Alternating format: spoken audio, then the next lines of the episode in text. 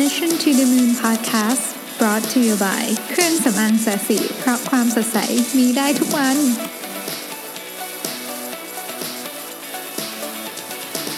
สวัสดีครับ ยินดีต้อนรับเข้าสู่ Mission to the Moon Podcast episode ที่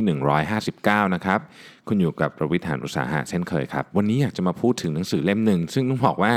ไม่ได้มี feel การอ่านหนังสือแบบนี้มานานแล้วคืออ่านรวดเดียวจบเลยนะครับ ก็ เป็นหนังสือชื่อ China 5.0 นะครับ น่าจะเห็นกันอยู่พอสมควรนะฮะเเล่านิดนึงก่อนนะครับ ก็คือชื่อก็บอกกันนะครับว่าเป็นเกี่ยวกับประเทศจีนนะครับ part แรกเนี่ยเกี่ยวกับตัวผู้นำของจีนนะครับ คือประธานาธิบดีสีจิ้นผิงนะฮะเป็นเป็นพูดเรื่องท่านผู้นำเป็นหลักนะครับ ก็พูดถึงว่าจริง ๆ แล้วเนี่ยแม้รัฐบาลเราจะเรียกว่าเป็นรัฐบาลเผด็จการของจีนเนี่ยนะครับเอ่อ จะมีการทำเซนเซอร์ชิพทำนู่นทำนี่เต็มไปหมดอย่างที่เราได้ข่าวมาเนี่ยแต่ว่าในความเป็นจริงแล้วเนี่ยเหตุผลหลักอันหนึ่งที่ทำให้พรรคคอมมิวนิสต์จีนเนี่ยยังสามารถปกครองประเทศได้ แล้วก็ดูเหมือนจะปกครองได้อย่างดีได้ด้วยเนี่ยนะครับ ก็เพราะว่าจริงๆแล้วเนี่ยเขาทำทั้ง Marketing และ Market Research อยู่ตลอดเวลานะคือจะบอกว่าในแง่ของแม้รัฐบาลจีนจะคุมสื่ออย่างรัดกุมเนี่ยนะฮะแต่ว่าเวลา รัฐบาลจีนจะสื่อสารอะไรเนี่ยก็มีความละเอียดอ่อนในการสื่อสารมากนะครับ คือรัฐบาลจีนเนี่ยจะเลือกทำตัวเป็นนักวิจารณ์ตัวเองก่อนนะก็คือเหมือนกับว่าจะบอกว่าเออจริงๆรัฐบาลก็รู้นะว่าเรื่องนี้มีปัญหายังทำได้ไม่ดีเท่าที่ควรนะครับแล้วก็สัญญาว่าจะวิธีหาวิธีการแก้ปัญหานะครับ แล้วก็เรื่องของปราบคอร์รัปชันก็ชัดเจนนะครับเเรื่องของ Market Research คือรัฐบาลจีนเนี่ย ต้องบอกว่าเป็นเป็นคนที่เก็บข้อมูลเยอะมากๆ เก็บข้อมูลเพื่อที่จะมาเหมือนกับลดกระแสความไม่พอใจในหมู่ประชาชนอะไรแบบนี้นะฮะแต่ผมขออนุญาตไม่พูดถึง part นี้เยอะนะเพราะ part การเมืองพูดเยอะแล้วก็เดี๋ยวจะดราม่าจริงๆเขาก็มีวิเคราะห์การเมืองไว้ได้อย่างค่อนข้างจะสนุกเลยนะครับ ว่าเออจริง ๆ เนี่ยอะไรบ้างที่ที่ทำให้เป็นเรียกว่าเป็นความเสี่ยงนะครับของประเทศจีนหรือว่าเรื่องของกองทัพนักโพสต์นะฮะว่าเอ้ย จะอยู่ได้ยังไงยุคโซเชียลมีเดียนะครับในการควบคุมข้อมูลข่าวสารประเทศจีนทำได้นะฮะทำยังไงอะไรเงี้ยนะครับ แล้วก็ประชาชนชาวจีนมองประธานาธิบดีของเขายังไงบ้างนะครับเพราะตอนนี้ประธานาธิบดีก็เหมือนกับเพิ่งต่อเขาเรียกว่าอะไรนะ ต่ออายุการบริหารงานของตัวเองด้วยการแก้รัฐธรรมนูญนะฮะก็จะมีข้อเยอะแยะเต็มไปหมดเลยเนี่ยนะครับ ก็พูดถึงเรื่องของออแนวคิดเรื่องรัฐวิสาหกิจ แนวคิดเรื่องอะไรต่างๆ พวกนี้เรื่องของการกระจายอำนาจ หรือการสร้างฐานการเมืองอะไรต่างๆนะครับก็ลองไปอ่านดู part นี้น่าสนใจนะฮะสำหรับคนที่ชอบเรื่องนี้สำหรับคนที่ชอบเรื่องนี้อาจจะต้องบอกว่าอันนี้เป็นแบบคร่าวมากๆนะครับคงต้องไปหา detail ละเอียดกว่านี้ในการอ่านโอ้ยผมผมผมขออภัยนะครับ ผมลืมเล่าประวัติผู้เขียนนะครับ คุณอาร์มตั้งนิรันดรนะครับ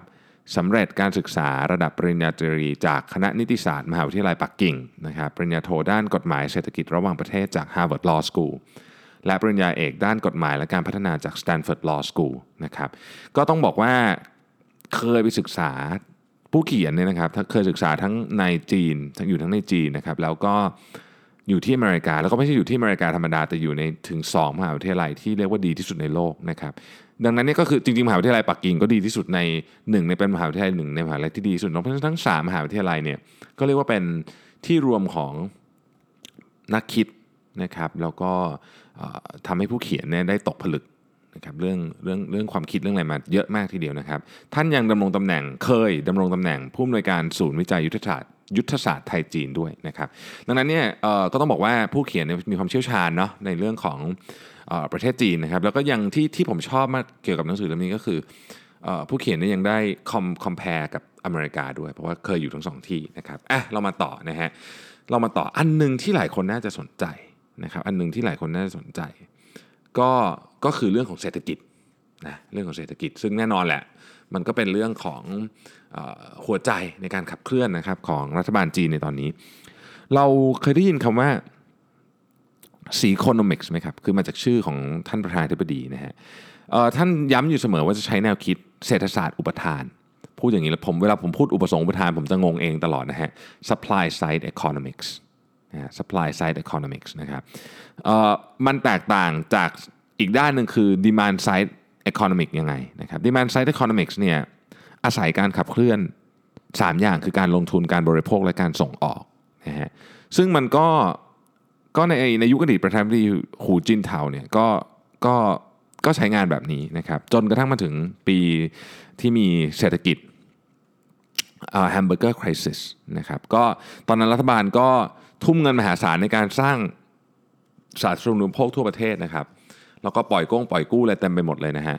ลดดอกเบี้ย เพื่อส่งเสริมให้คนเอาเงินออกไปจับจ่ายใช้สอยนะครับซึ่งในช่วงเวลานั้นน่ะในช่วงเวลาที่เป็นช่วงเสร็จวิกฤตเศรษฐกิจเนี่ยก็ก็นโยบายนั้นน่ะก็ทำให้เศรษฐกิจจีนยังคงรักษาการเติบโตในอัตราที่สูงได้ แต่หลังจากนั้นไม่นานนะฮะหลังจากนั้นไม่นานก็คือตอนที่สีจิ้นผิงเข้ารับตำแหน่งเนี่ยผลข้างเคียงของยาแรงก็เริ่มปรากฏนะก็คือมีปัญหาการใช้จ่ายเกินตัวนะครับมีนี้เยอะนะฮะดังนั้นปัจจุบันเนี่ย รูปแบบมันก็เปลี่ยนไปอีกแล้วในเศรษฐกิจ เพราะฉะนั้นการใช้ demand side อาจจะไม่เวิร์กนะครับเอ่อสีจิ้นผิงก็เลยใช้ supply side นะครับซึ่ง supply side เนี่ยมี 3 เรื่องหลักด้วยกันนะครับหนึ่งก็คือการแก้ปัญหาการผลิตส่วนเกินและอสังหาริมทรัพย์ส่วนเกิน ซึ่งเกิดจากนโยบายเศรษฐกิจในอดีต 2 คือส่งเสริมให้ธุรกิจและผู้ประกอบการเป็นหัวจักรขับเคลื่อนเศรษฐกิจ แทนการลงทุนด้วยภาครัฐอย่างในสมัยก่อน 3. ส่งเสริมให้ธุรกิจผลิตสินค้าที่มีคุณภาพมีมูลค่าเพิ่มและสร้างสรรค์แทนที่จะเป็นสินค้าจีนที่เน้นแต่ปริมาณแบบสมัยก่อนนะฮะพูดง่ายก็คือเอเปลี่ยนแปลงนโยบายหมดเลย เช่นสุอสังหาริมทรัพย์ส่วนเกินเนี่ยก็ใช้มาตรการหลายอย่างนะรัฐเข้าซื้อบ้างนะครับนำมาปล่อยเช่าแปลงเป็นบ้านพักสวัสดิการนะฮะอะไรแบบนี้เป็นต้นนะครับ หรือว่าการส่งเสริมผู้ประกอบการเนี่ยก็พูดง่ายก็คือลดภาษีทำให้ จดทะเบียนได้ง่ายขึ้นอะไรพวกนี้นะครับรัฐบาลจีนพยายามทำให้ต้นทุนในการทำธุรกิจเนี่ยต่ำที่สุด เพื่อสนับสนุนให้เกิดธุรกิจได้ง่ายขึ้นและดำเนินการเจริญเติบโตได้อย่างรุ่งเรืองด้วยนะครับแล้วก็รัฐบาลจีนยังส่งเสริมพวกการยกระดับนวัตกรรมนะฮะซึ่งเขาพูดว่าอย่างนี้ฮะถ้า supply มีคุณภาพสูง demand คุณภาพสูงนะฮะ demand จะตามมาเองนะฮะก็ประธานาธิบดี สีเจิ้นผิงเนี่ยเพิ่งประกาศแผน Made in China 2025 นะครับเมื่อประมาณสัก 2 ปีที่แล้วนะครับ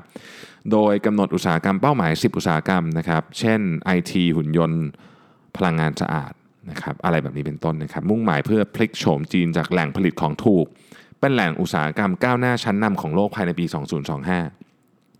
รัฐบาลจีนยังประกาศแผน AI 2030 โดยตั้งเป้าให้จีนเป็นผู้นำเทคโนโลยีด้าน AI เนี่ยภายในปี 2030 ซึ่งมันคล้ายกับอะไรรู้ไหมมันคล้ายกับตอนไหน มันคล้ายกับตอนเกาหลี คืออันนั้นสเกลเล็กกว่าเยอะนะครับ แต่ว่าเกาหลีเดิมก็เป็นที่ผลิตของที่คุณภาพไม่ดีนะต้องก็จะก็สู้ญี่ปุ่นไม่ได้แล้วกันนะฮะ แล้วก็คนก็ made in Korea แล้วก็จะรู้สึกไงชอบคน แต่ว่าทุกวันนี้อย่างที่เห็นนะครับ สินค้าเกาหลีก็ถือเป็นสินค้าที่คุณภาพ ไม่ไม่แพ้สินค้าจากประเทศโลกที่หนึ่งด้วยกันนะใช้คำนี้แล้วกันเนาะอย่างโทรศัพท์มือถือนะครับเราก็ใช้ของเกาหลีเยอะ จริงๆ มีอีกหลายอย่างนะที่เราใช้เพียงแต่ว่าเราจะนึกไม่ค่อยออกเท่านั้นเองนะฮะทีนี้เนี่ยก็ต้องบอกว่า การที่ประธานาธิบดีออกมาวางรากฐานทางเศรษฐกิจเนี่ยมันก็มีอยู่หลายประเด็นที่น่าสนใจ หนังสือเล่มนี้กล่าวถึงว่าเอ๊ะจริง ๆ แล้วเนี่ยเศรษฐกิจจีนเนี่ยนำโดยรัฐวิสาหกิจหรือนำโดยเอกชนนะนะครับ ต้องบอกว่าอย่างนี้ครับจีนมีภาคเอกชนที่ใหญ่มาก คือถ้าคิดเป็นผลผลิตเนี่ยสูงเป็น 65%ของ GDP และมีการจ้างงานสูงกว่ารัฐวิสาหกิจนะฮะแต่บริษัทเอกชนส่วนใหญ่มักเป็นบริษัทขนาดเล็กนะครับในขณะที่บริษัทขนาดใหญ่จำนวนมากเนี่ยเป็นรัฐวิสาหกิจ อีกทั้งรัฐวิสาหกิจยังยึดอุตสาหกรรมที่ใช้ทุนเข้มข้น คือใช้ทุนหนา พวกสายการบิน พวกอินฟราสตรักเจอร์ต่างๆนะครับทั้งหมดเนี่ยก็ยังเป็นรัฐวิสาหกิจนะฮะ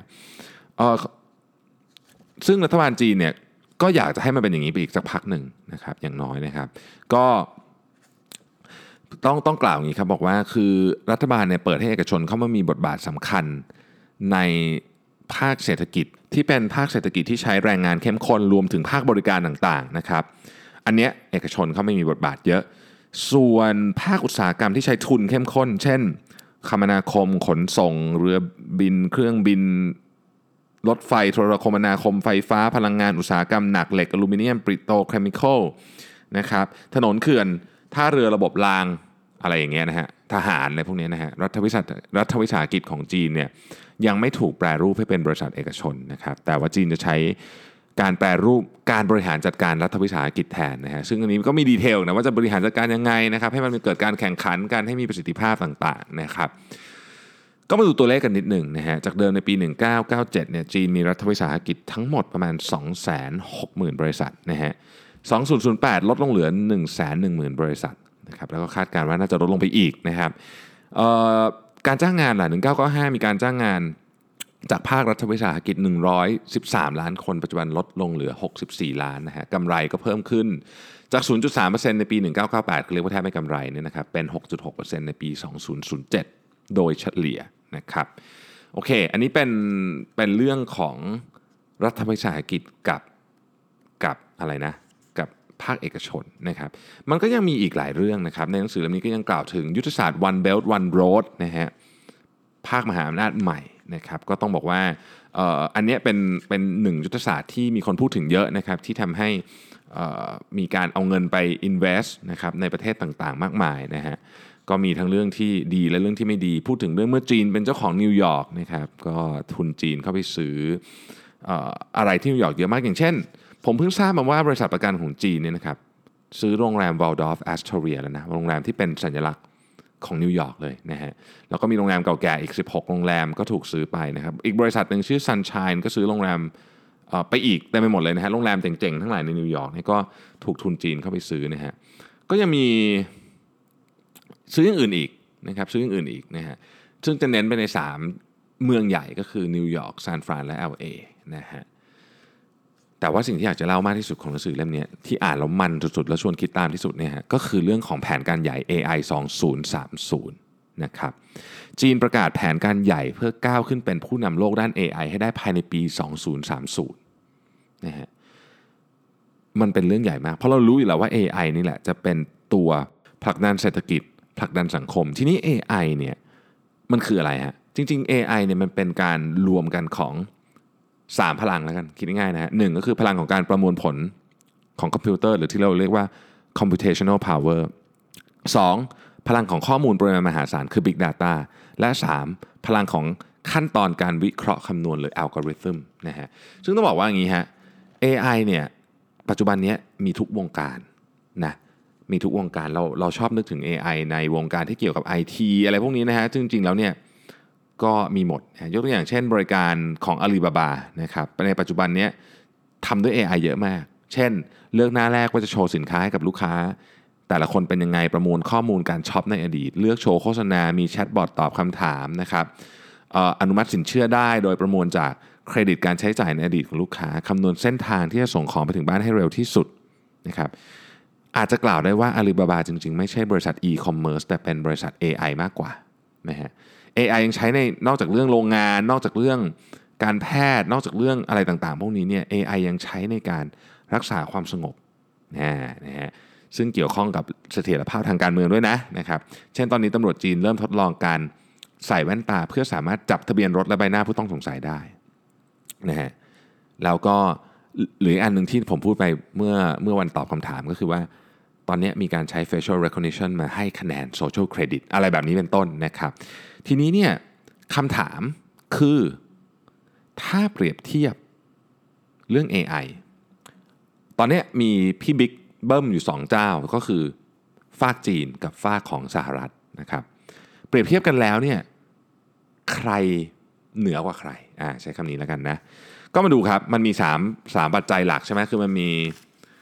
computational power algorithm และ big data computational power เนี่ยนะครับก็คือเอเรื่องของการประมวลผลของคอมพิวเตอร์เนี่ยต้องบอกว่าอันเนี้ยสหรัฐยังเหนือกว่านะฮะเพราะว่าไมโครชิปเทคโนโลยีไมโครชิปที่ดีที่สุดยังคงเป็นของสหรัฐนะครับเรื่องของขั้นตอนการวิเคราะห์คำนวณก็คืออัลกอริทึมเนี่ย อันนี้ก็สหรัฐก็ยังเหนือกว่านะครับ เพราะนักคณิตศาสตร์นักสถิติ นักคอมพิวเตอร์ที่เก่งที่สุด ก็ยังคงอยู่ในสหรัฐนะครับ แล้วก็ถ้าพูดกันจริง ๆ ก็คือสหรัฐก็มีความก้าวหน้านะเรื่องวิทยาศาสตร์พื้นฐานมากกว่าจีนนะครับแต่ว่าที่จีนเนี่ยจะเหนือกว่าสหรัฐเนี่ยก็คือเรื่องของ Big Data ซึ่งนักวิเคราะห์หลายคนก็บอกว่าเฮ้ยนี่แหละคือจุดพลิกเกม เพราะอย่างนี้ครับ จุดเด่นอันหนึ่งของ AI คือ AI เนี่ยถ้าถูกใช้ยิ่งให้ข้อมูลเท่าไหร่ มันหิว Data ยิ่งเราใส่ข้อมูลให้เท่าไหร่เนี่ย AI มันจะเรียนรู้ได้ดีขึ้นและฉลาดขึ้นนะครับและฉลาดขึ้นนะคือ AI ที่ที่ไม่มี Data เข้าไปฟีดอะมันก็ไม่ได้เรียนรู้ไง มันก็ไม่ฉลาดขึ้นนะครับ ในปัจจุบันนี้ประเทศจีนเนี่ยต้องบอกว่ามี Big Data ที่ใหญ่มาก ๆ คือเอาถามว่าเราอเมริกาไม่ใหญ่อะคือต้องบอกอย่างนี้ฮะประเทศจีนเนี่ยเป็นประเทศที่ออนไลน์สมบูรณ์แบบนะครับมีข้อมูลคุณภาพถูกเก็บไว้ในรูปดิจิทัลมหาศาลลองนึกดูนะฮะ ตั้งแต่จ่ายเงินตั้งแต่อะไรต่างๆ พวกนี้เนี่ยด้วยประชากรมากที่สุดในโลก แต่ที่สำคัญกว่านั้น มันคือเรื่องของกฎเกณฑ์ข้อมูลส่วนตัวฮะที่อื่นเนี่ยกฎเกณฑ์ข้อมูลส่วนตัวโดยเฉพาะประเทศในโลกตะวันตกรัดกุมมาก ๆ เห็นไหมฮะ มีปัญหาตลอด Facebook อะไรพวกนี้ต้องออกมาแถลงการกับรัฐสภาแถลงการกับบุธิสมาชิกต้องมาตอบคำถามนู่นนี่คณะกรรมาการ ที่จีนเนี่ยกฎเกณฑ์เรื่องนี้เรื่องการเข้าถึงข้อมูลส่วนตัวเนี่ยรัดกุมไม่เท่าประเทศตะวันตก นะครับทำให้บริษัทและหน่วยงานของจีนเนี่ยสามารถใช้ข้อมูลพวกนี้ในการพัฒนา AI ให้เก่งเร็วขึ้นได้ เพราะอย่างที่บอกฮะ AI ยิ่งข้อมูลเยอะยิ่งเก่งเร็วนะครับอะคำถามต่อมาก็คือ ใครจะชนะไม่รู้แหละ แต่ว่าจีนต้องการอะไรจาก AI คำตอบคือจีนมองว่านี่แหละฮะคือกุญแจตัดสินอนาคตในทุกเรื่องนะครับในทุกเรื่องนะทำไมอะทำไมมีมีมีมีประโยชน์อะไรขนาดนั้น AI เนี่ยแน่นอนนะฮะ ช่วยให้จีนเนี่ยยังสามารถรักษาระดับพลังของการผลิตไปได้นะครับแม้ว่าจะเผชิญการเข้าสู่ aging society นะครับแล้วก็ค่าแรงที่สูงขึ้นนะฮะอันเนี้ยยังทำได้และ AI เนี่ยจะเป็นพื้นฐานของธุรกิจต่างๆ ของการควบคุมมาตรการทางการเมืองด้วยนะครับอย่างที่เล่าให้ฟังเมื่อกี้นะฮะเอ่อ AI นี่แหละครับจะเป็นกุญแจ สำคัญในการควบคุมสังคมของรัฐบาลจีนด้วยนะคือในด้านหนึ่งเนี่ยมันก็มีโอกาสช่วยให้คนทั่วไปอยู่ดีกินดี มีคุณภาพชีวิตที่ดีขึ้น อีกด้านหนึ่งเนี่ยก็สามารถโน้มน้าวพฤติกรรมและแนวคิดนะฮะให้เป็นไปตามที่รัฐบาลอยากได้ได้ด้วยนะครับ และถ้าเกิดมีการใช้คำว่าคิดต่างหรือกระด้างกระเดื่องขึ้นมาเนี่ย AI เนี่ยก็จะจะเข้าไปทำให้มันเหมือนเห็นก่อนนะว่าเฮ้ยมันเดี๋ยวมันจะเกิดเรื่องนะอะไรเงี้ยนะฮะสามารถวิเคราะห์ได้นะครับ ถ้าพูดเรื่องของเศรษฐกิจนะฮะเราเอาอาลีบาอาลีบาบาแล้วกันเนาะอาลีบาบาเป็นเคสที่เราคุ้นเคยนะครับเอ่อ AI เนี่ยก็เป็นเรื่องใหญ่ที่ชี้เป็นชี้ตายสำหรับอาลีบาบานะครับเอ่ออาลีบาบาเนี่ยมีคู่สิ่งที่มันแตกต่างจาก Amazon นิดหนึ่งอาลีบาบาคืออาลีบาบามีข้อมูลของลูกค้าทั้งในโลกออฟไลน์และออนไลน์ เพราะคนส่วนใหญ่ปัจจุบันใช้เงินจ่ายผ่าน Alipay นะครับแล้วผูก Alipay กับ บัญชีธนาคาร แล้วก็ไปตามร้านก็ไปสแกน QR code ต่างๆนะครับโดยไม่ต้องพกเงินสด ใครไปเมืองจีนหลังๆก็จะรู้นะครับว่าไม่ต้องพกเงินสดแล้วนะครับเวลาจะเรียกแท็กซี่สั่งอาหารมาทานทานที่บ้านอะไรเงี้ยก็สั่งจาก Alipay และชำระเงินได้เลย จุดนี้ครับที่บอกว่าแตกต่างจาก Amazon เพราะ Amazon ใหญ่ก็จริงนะแต่ข้อมูลส่วนใหญ่ของ Amazon เนี่ยยังอยู่บนออนไลน์นะครับไม่มีข้อมูลการจับจ่ายของผู้บริโภคในโลกออฟไลน์ หรือถ้ามีก็เป็นที่ร้านของตัวเอง นะฮะต่างจาก Alibaba ซึ่งคนจีนหลายร้อยล้านคนใช้ Alipay ในการจ่ายเงินทุกหนทุกแห่งลองนึกภาพตามนะครับ ปริมาณ Big Data ที่เข้ามาเนี่ยของ Alipay มันเยอะกว่าของ Amazon เยอะนะครับแล้วมันเป็นเรื่องที่เรื่องที่แบบเป็นข้อมูลที่มีมูลค่ามากๆอย่างยกตัวอย่างเช่นอาลีบาบารู้หมดเลยว่าวันนี้เราทานอาหารที่ไหนเรียกแท็กซี่ไปไหน เที่ยวเล่นกับเพื่อนคนไหน เพราะว่าเราส่งเงินให้ให้เพื่อนเพื่อเพื่ออาจจะ แชร์ค่าอาหารหรืออะไรก็แล้วแต่นะครับ ตัดผมบ่อยแค่ไหนไปซูเปอร์มาร์เก็ตตอนไหนนะครับซื้ออะไรบ้างชอบกินผักผลไม้แบบไหน ชอบกินอาหารแบบไหน ชอบดูหนังแบบไหน โอ้โห เยอะมากนะฮะอันนั้นเป็นโลกออฟไลน์เพราะจ่ายเงินที่ออฟไลน์นะครับเข้าร้านสะดวกซื้อซื้ออะไรนะครับ ในโลกออนไลน์เนี่ยอาลีบาบาเองก็เป็นเจ้าของครบวงจร อยากซื้อช้อปปิ้งทั่วไปก็ไป Taobao นะครับช้อปปิ้งแบรนด์เนมก็ Tmall นะฮะ